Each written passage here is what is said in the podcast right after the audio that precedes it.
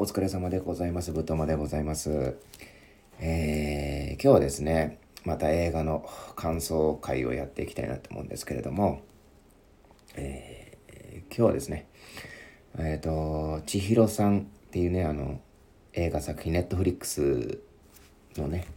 あの、千尋さんっていう作品を、まあ、これ楽しみにしてまして、あの、すごくね、原作がすごく好きで、それでなんかこう映画化されるって、しかもですよ、あの今泉監督ですね、あの愛がなんだの今泉監督が撮るってことですごくね、あの楽しみにしてたんですけれども、まあ、それをねいよいよ見たんで、まあ、感想というかちょっと思ったことを述べたいなと思っております。で、まあこの千尋さんっていう作品はどういう作品かっていうと、その漫画原作で、あの安田博之さんっていうね、あのショムニとか、えー、書いてる作家さんなんですけれども、まあ、その原作があって、で、まあ、ストーリーがあの千尋さんっていうあのタイトルで、主人公は千尋っていう女の人なんですけれども、まあ、これ原作だとあの千尋さんの前に後日談みたいなのがあって、千尋っていう作品があるんですけれども、まあ、この千尋っていう作品があの風俗嬢の女の子の、すごく売れっ子の女の子の千尋っていう女性の日常を書いた作品で、まあ、その続きなんですよね、千尋さんは。で、そこの風俗を辞めて、でその元風俗嬢だった女の人が、そのすごい田舎のね、その海がすごく綺麗な町でお弁当屋で働いて、まあ、その町の人たちとの交流をしていくみたいな話なんですけれども、まあ、映画もその元風俗嬢の弁当屋さんっていうところはまあ一緒というかっていうところで始まるんですけれども、やっぱねこうなんかこう原作好きな作品の映像化とかさ、やっぱドキドキするじゃないですか。なんかどうなるのかなみたいな、面白くなかったらやだなみたいなのがあったりとかね、うん、やっぱどうしてもこう気をつけて見てても、やっぱ映画には映画の表現があるしっていうのをあっても、やっぱどうしてもこうなんだろうな、こここうしないんだとか、あここはしないんだみたいなのはちょっとね、まあ、あるものなんですけれども、まあ、そこは言ってもしょうもしょうがないというか、まあ、ところはあって、うーんなんかこう映画ならではの良さみたいな、逆に漫画ならではの良さみたいなところをこう探っていきたいなっていうふうに考えながらこう見てたというか、まあうんまあ、そこまで気合い入れてってわけじゃないですけど、まあそういう風な心持ちはありますよね。で、やっぱ素晴らしいなとこう一個ね思った点があるというか、さすが今泉さんは違うなっていう思ったところが、やっぱねこの原作の原作やっぱおもろいんですよ。まあだからあのね映像化とかするわけなんですけれども、なんかすごく原作のねだいいちわの一番最初に、あのー、千尋さんのキャラクター紹介じゃないですけど、なんかすごく印象的なシーンがあって、それが、なんかこの千尋さんは、そのお弁当屋さんで働いて面接受かって、働いてるところから始まるんですけど、私風俗嬢なんだよねって言った時の、その、まあ、弁当屋のお客さんとか、あとまあ飲み屋で会った常連さんとかさ、うん、それこそあの同僚とかのリアクションが人それぞれ違うと、まあ、例えば見下す人とかさ、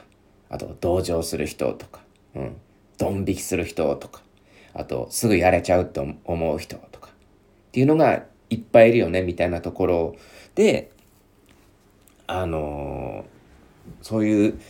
風俗嬢でしたっていうほんの些細な挨拶で人はうっかりその素が素顔を見せちゃうよねみたいな、その千尋さんのいえばその内面の声みたいなのをナレーションというか、まあ、漫画なんであの文字でこうナレーション的な演出でポンポンポンってこう見せていくんですけれども、まあ、そのシーンは漫画だとすごく、まあ、スッと入ってくるんですよね、うん、なんですけれども、これをもしこのシーンをねあの映画でやろうとしたらすげえダサくなるんですよ、そのままやると。うんあの、まあ、よくあるじゃないですか。その、登場人物が映画始まって、俺は、俺はなんとかの何々で、みたいな。どこどこの会社で働いてる、みたいな。って、休みはな、これやって、あれやって、みたいな、何々だ、みたいな、このナレーションベースが、すごくダサいというか、まあ、な、なぜダサいかっていうと、みんなやるからなんですよ。うん。で、まあ、結構その映画をいっぱい見る人だと、食傷気味になったりだとか、する部分はあって、なんかすごく嫌なんですよね、自分的には。あ、またこれか、みたいな。ナレーション使わずなんとかできないもんかね、みたいなのを思いながらこう見てたりとかして、でもやっぱ自分の思う上質なこう邦画とか、まあ洋画もそうなんですけれども、まあ、そういうものってまあ、その、そういうナレーションとかさ、なんかちょっと嘘っぽい、ちょっとリアリズムからはかけ離れるような演出あまりしなかったりとか、本当に大事なところでしかやらないっていう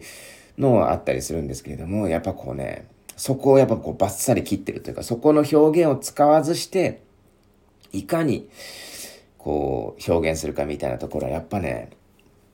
うん、良かったっすね。だからまあ本作でほとんどナレーションないんですよ。うん。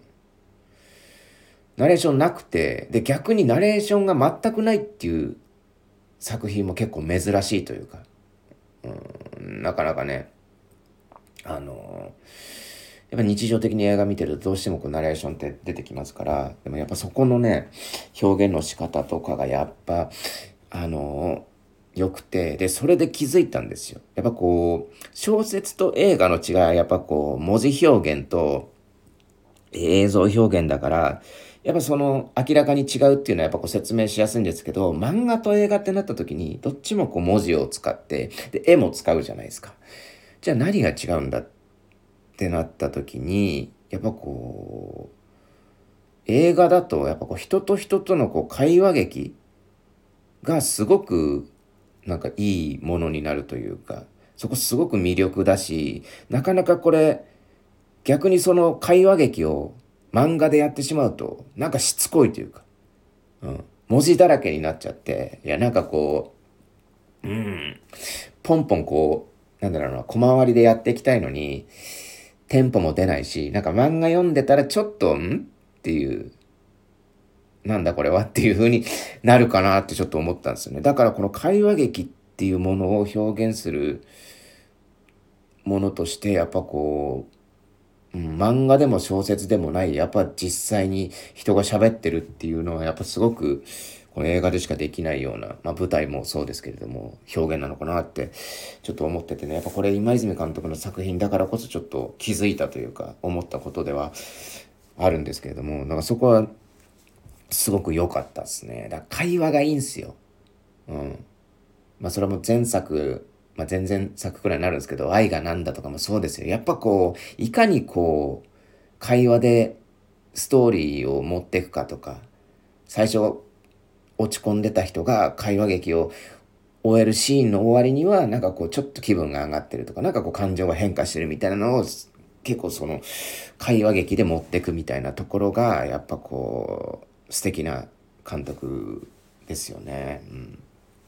それも面白かったですね。やっぱ見てて会話が良かったですね。とにかくキャラ同士の、それは結構漫画だとうーんどっちかっていうと漫画は比較的哲学寄りというか、どっちかっていうと考えさせられるというかさ、まあ、そもう何回も読んだりとかさ、まあ小回りとかなんかこう絵として見たりだとか、うーんまあそういう部分がなんか目立つというか、うん、だからちょっと伝わるものというか考えることも違うし、うん、感想も全然違ってくるなって。実はあの千尋さんの漫画バージョンの方はあのおすすめ回とか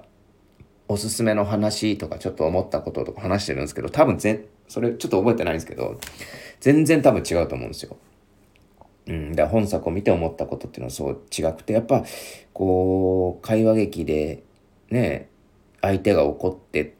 平常時の主人公には怒ってる相手が現れてふたりでやり取りして、最終的にはどうこう怒ってた相手が変わっていくかとかっていうところがやっぱこうね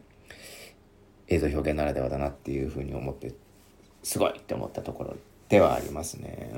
うん、それ映画見てよかったなって思うところがいっこと、まあもうにこめですね。じゃあ、うん、トピックみっつあります今日は。なんで途中でいつも言うんだって話ですけど、トピックみっつあって、まあ、次のにこめがなんかこう千尋さん的なうーん作品って結構なんていうんですかななんていうのかな結構あるというか、なんかちょっとあの作品っぽいなとかこの作品っぽいなって思うことって結構やっぱあるんですけれども、うんやっぱパッてを思いついたのがね、まあ、同じ邦画なんですけれども、あの町田くんの世界っていう映画があるんですよ。うん、町田くんの世界、これ漫画原作だったと思うんですけど、町田くんの世界っていう映画があって、この主人公の町田くんがねすごくなんかこう道徳レベルが高いっていうか、うんまあすごくその人を愛する才能がめちゃめちゃある人というか愛なんですよね。だから、うんまあ、自分を優先して人を助けるっていうよりはなんかこう愛する能力が高いというかみん、みんなのことを好きになっちゃうっていう人で、で手助けしたりとか何でもかんでも手伝ったりとか、うん、する人なんですけれども、まあ、その人を見てね な, なんか自分のためみたいななんかこうにばっか生きてるというか、なんかちょっとこうすさんだ人とかさすごく急いでる人とかがその町田くんを見ることにとその関わることによってなんかちょっと変わってくんですよね。うん、あれいいあの人の生き方いいなとかさと町田くんに助けてもらってその、まあ、いわば愛をこうもらうことによって徐々に変わってくみたいな話なんですけど、なんかこうそういう意味でもその町田くんってある種の超人じゃないですか、その世界におけるね、うん、その表現されてる世界における超人だなって思うんですけど、いやその千尋さんもそうでなんかこう周りをちょっと変化させる主人公なんですよね。うん、だまあ千尋さんもある種のこう、まあ、千尋さんっていう映画作品における超人的な、まあ、存在というか、まあ、他人を変える力のある人というか、それをまあ比較的こう群像劇的にいろんなキャラクターの人が出てくるみたいなところはあるんですけど、なんかこういう超人的な映画って、まあ、結構まああのー、洋画とかでもあって、まあ、フォレストガンプとかもそうだと思うんですよ。うん、でこう超人的な人の特徴でなんかすごくなんだろうなまっすぐというか自分に素直にというかやりたいことだけやってるというかですごく自由な人というか、うん、っていうそういう特徴があると思うんですね。うん、でフォレストガンプもそうであのすごく知能というか頭が良くないんですよねフォレストガンプで。でもすごく走るのが好きでもうすごく優しい人間でまっすぐな人間で愚直な人でとにかく走るということで、そのフォレストガンプが走ることによって周りの人があなんかいいなとか素敵だなって思ってたりとかフォレストガンプに優しくされることによってこう変わっていくっていうところあるじゃないですか。うん、そういう意味ではちょっと似たようなタイプというかで、まあ、すごく千尋さんに近い作品の主人公がいて、それがあの自分もすごく好きな作品なんですけど、あのカッコウの巣の上でっていうね結構古い映画であのージャック・ニコルソンが主演でそのマクマーフィーっていう男を演じてるんですけれども、そのマクマーフィーがねあのー、なんかこう強制労働から逃れるためになんか精神病を偽って病院に入る話なんですよ。うん、だからすごくまともというかまともな人ではあるんです。でそのまともな人がでも強制労働したくないからこう精神病院に入るくらいのちょっとなんかずるいというか悪いちょっと悪意の悪のある人というか、うんまあ、どっちかっていうとちょっと荒っぽい感じのちょっとやんちゃな人なんですよね。でこの人が精神病院に入ってその看護婦長みたいなのとやっぱこう争うんですよ、自由を求めて。なんだこの病院タバコも吸えねえのかみたいな言ってすごく暴れ出して、でなんかこうすごい厳しい部屋に入れられたりとかひどい目に遭うんですけれども、それを見てたそのガチの精神病と言われてる人たちが徐々にこう笑顔を取り戻していくみたいな話なんですけれども、でそれで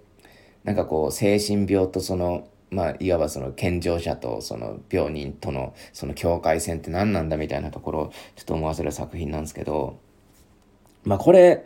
マクマーフィーって別に超人でもないですよ普通に考えたらね。あの普通の社会で言ったら超人じゃないんですよ。でもその精神病っていうその場所における超人なわけじゃないですか。なんだろう、すごくなんかこう自由を持ってるというか、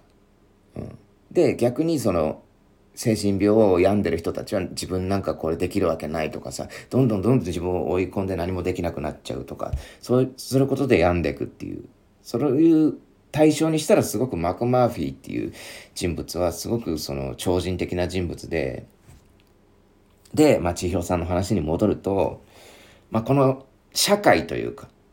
この社会における超人ですよね。しかもその日本っていうなんだろうな、こう同調圧力とか世間とか、うん、世間と同じであることを強要されるすごく集団的な結束力の強い、まあ、こう出しづらい世界におけるその千尋さんっていう存在はすごくね自由人としてやっぱ描かれてるんですよね、本作では。うん、だフリーマンですよね、うん、あのモーガン以外のフリーマンですよね、うん、千尋さんは。なんですごくねそういう意味では超人的な人なのかなっていうのと、まあ日本版マクマーフィーであるっていう千尋さんっていうところがちょっとあのー、思ったわけですよね。だからその登場人物たちっていうのはすごくなんかこう世間のそのなんだろうな型にはまって生きてる人たちっていうのが多いですよね。なんかこうだそこにまあ千尋さん自身も葛藤してはいるんですけ れ, けれども、まあ、ちょっと、まあ、そこを割り切ってるというか、うん、例えばその風俗嬢ってあるっていうのって本来なら隠したいところじゃないですか、うん、なぜかというと言ったらそれこそさっき言ったようにその同情する人だ、すぐ抱けるだ、思う人だとかね、あの見下す人とか、うん、不潔だとか言う人とかね、あのいろんなこうレッテルを貼られるわけですよ、勝手に、うん、だこのレッテルみたいなのに苦しむ人たちに対するなんかこう処方箋的な人なんですよね、すごく千尋さんっていうのは。うん例えば結構そのほぼ準主役と言っても差し支えないあのオカジっていうキャラクターが出てくるんですよ、女子高生の女の子で。でその子はその家庭で抱えてる問題とか、なんかこういい娘のレッテルみたいなのがあったりしてなんかとか、あと友達内でのなんかこうなんかオタク友達みたいなのがいて、その中でもなんかこのオタクで集まったからこのオタクのこなんか文化のことを腐したというか、こう悪く言ったらちょっと仲間外れにされちゃうぞみたいな、なんかこう物苦しさみたいなのを感じて感じたりとかね。それでやっぱこうお母ちゃんすごく悩んでて、でそんな中その千尋さんがそのすごく楽しそうにブランコを乗ってるところをすごく写真で撮るっていう行動をするんですけれども、そのお菓子はねやっぱそういうところからのやっぱこうストレスというか鬱屈としたものがなんかそういう人に惹かれるというか、うんまあだからこの作品はなんかこう海沿いっていうすごくねあのロケーションがいい場所なんですけれども、まあある意味千尋さんが来る前までのこの世界、海辺の街っていうのはすごく病院的というかさ、病んでる人が多いというか、うん、まあ描かれてる人物の中で、ね、この街全体が病んでるっていうことじゃないんですけど、まあ病んでるように見えますよね、なんかこうっていうところですよね、すごく。うんまあそうですね、まあだからいろんな人物出てくるんですよ。あのちょっと お, お姉さんお姉っぽい感じのね、あのショーパブで働いてるあのバジルっていう女の子が出てくるんですけれども、そこのそのバジルとあのその揉めるシーンがあるんですけれども、そこも印象的で、そのバジルはその千尋のその前の職場の風俗の店長がいるんですけれどもね、その店長はリリー・フランキーさんがやってるんですけど、そのリリー・フランキーさんのことが好きで、で千尋もまあその父親的な目ですごく好きだと、父的な意味でで父として接してたのに、そのバジルから言わせたらやっぱ嫉妬の対象になってしまうんですよ、うん、でお前ら付き合ってんだろみたいなこと言われて、えいやそんなことないよみたいな感じで、あの人はお父さん的な人だからみたいなこと言ったら、いやそんなわけないだろみたいなことでちょっと揉めるんですよね、うん、でそういうなんかこうなん、なんかそんな決めなきゃいけないんですかみたいな。うん。何そんなめんどくさいこと言うんですかみたいな。まあ、わかるんだけれども。うーん。で、そういうね、なんかこう、カテゴライズするというかさ、なんかこう、型にはめるというかさ、うん。男と女が二人歩いてたらカップルなんですかっていう。そんな、自由な関係ないですかってもうちょっとっていう。うん。深い関係ありますよ。父親なのかもしれないし、なん、なんかこう、ね、実はすごくその性別の壁を越えたすごくいい関係を作れるはずなのに、外から見たら不倫してんのかとか言われると、うん、それがちょっとだるいんですよねみたいなところはすごく感じますよね、うん、だから自分なんかもすごくこうなんだろうな、あんまりやらないようにはしてるんですけどね。なんかこう人を決めつけたりとか、なんかこの人はこういう人だからとか言って、まあ思っちゃったりすることあるんですけど、なんかそれをまあ伝えるまで言っちゃうとね、ちょっと、お前はこうなんだって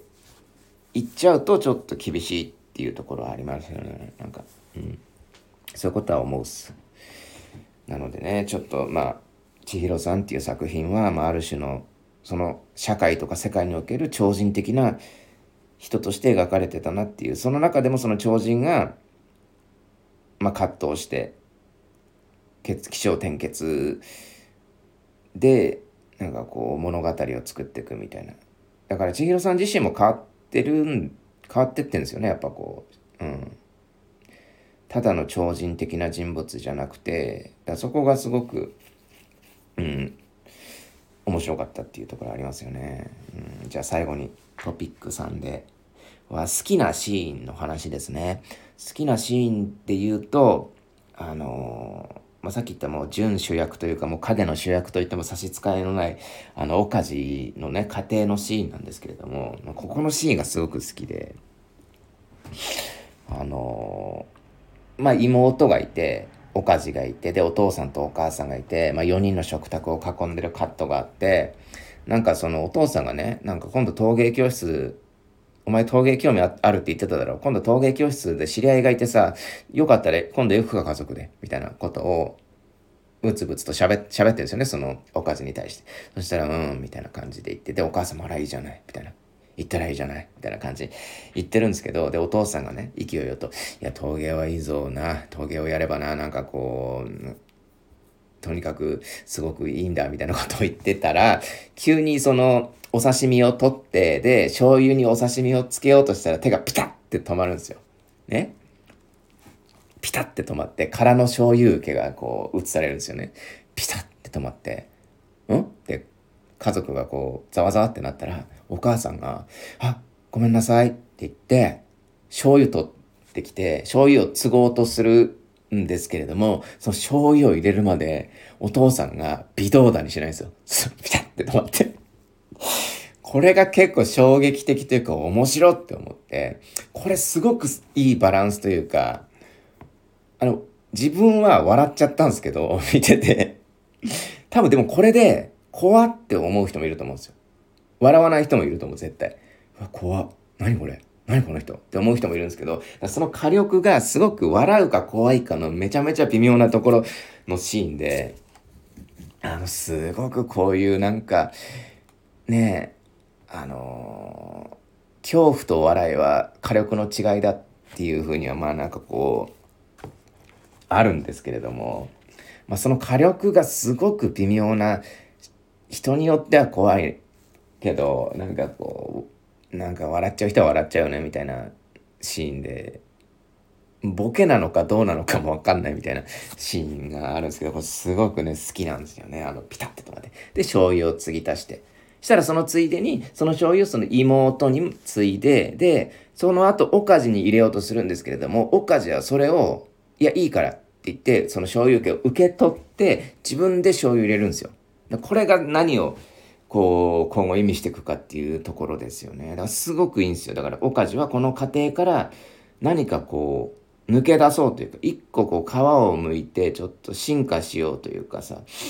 うん、抗おうとしてるっていうところがなんかそのシーンで、でそのお父さんがそのね、あの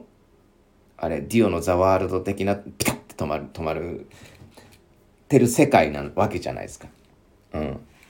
お母さんが何でもやってくれちゃうというか、うん。すごいしっかり者のお母さんがすごく動いてやるみたいなところがあって、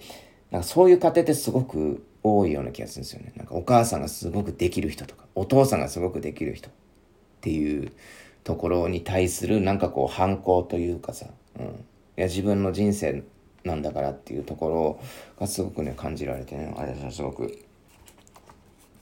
一番好きだなって思いましたね。うん。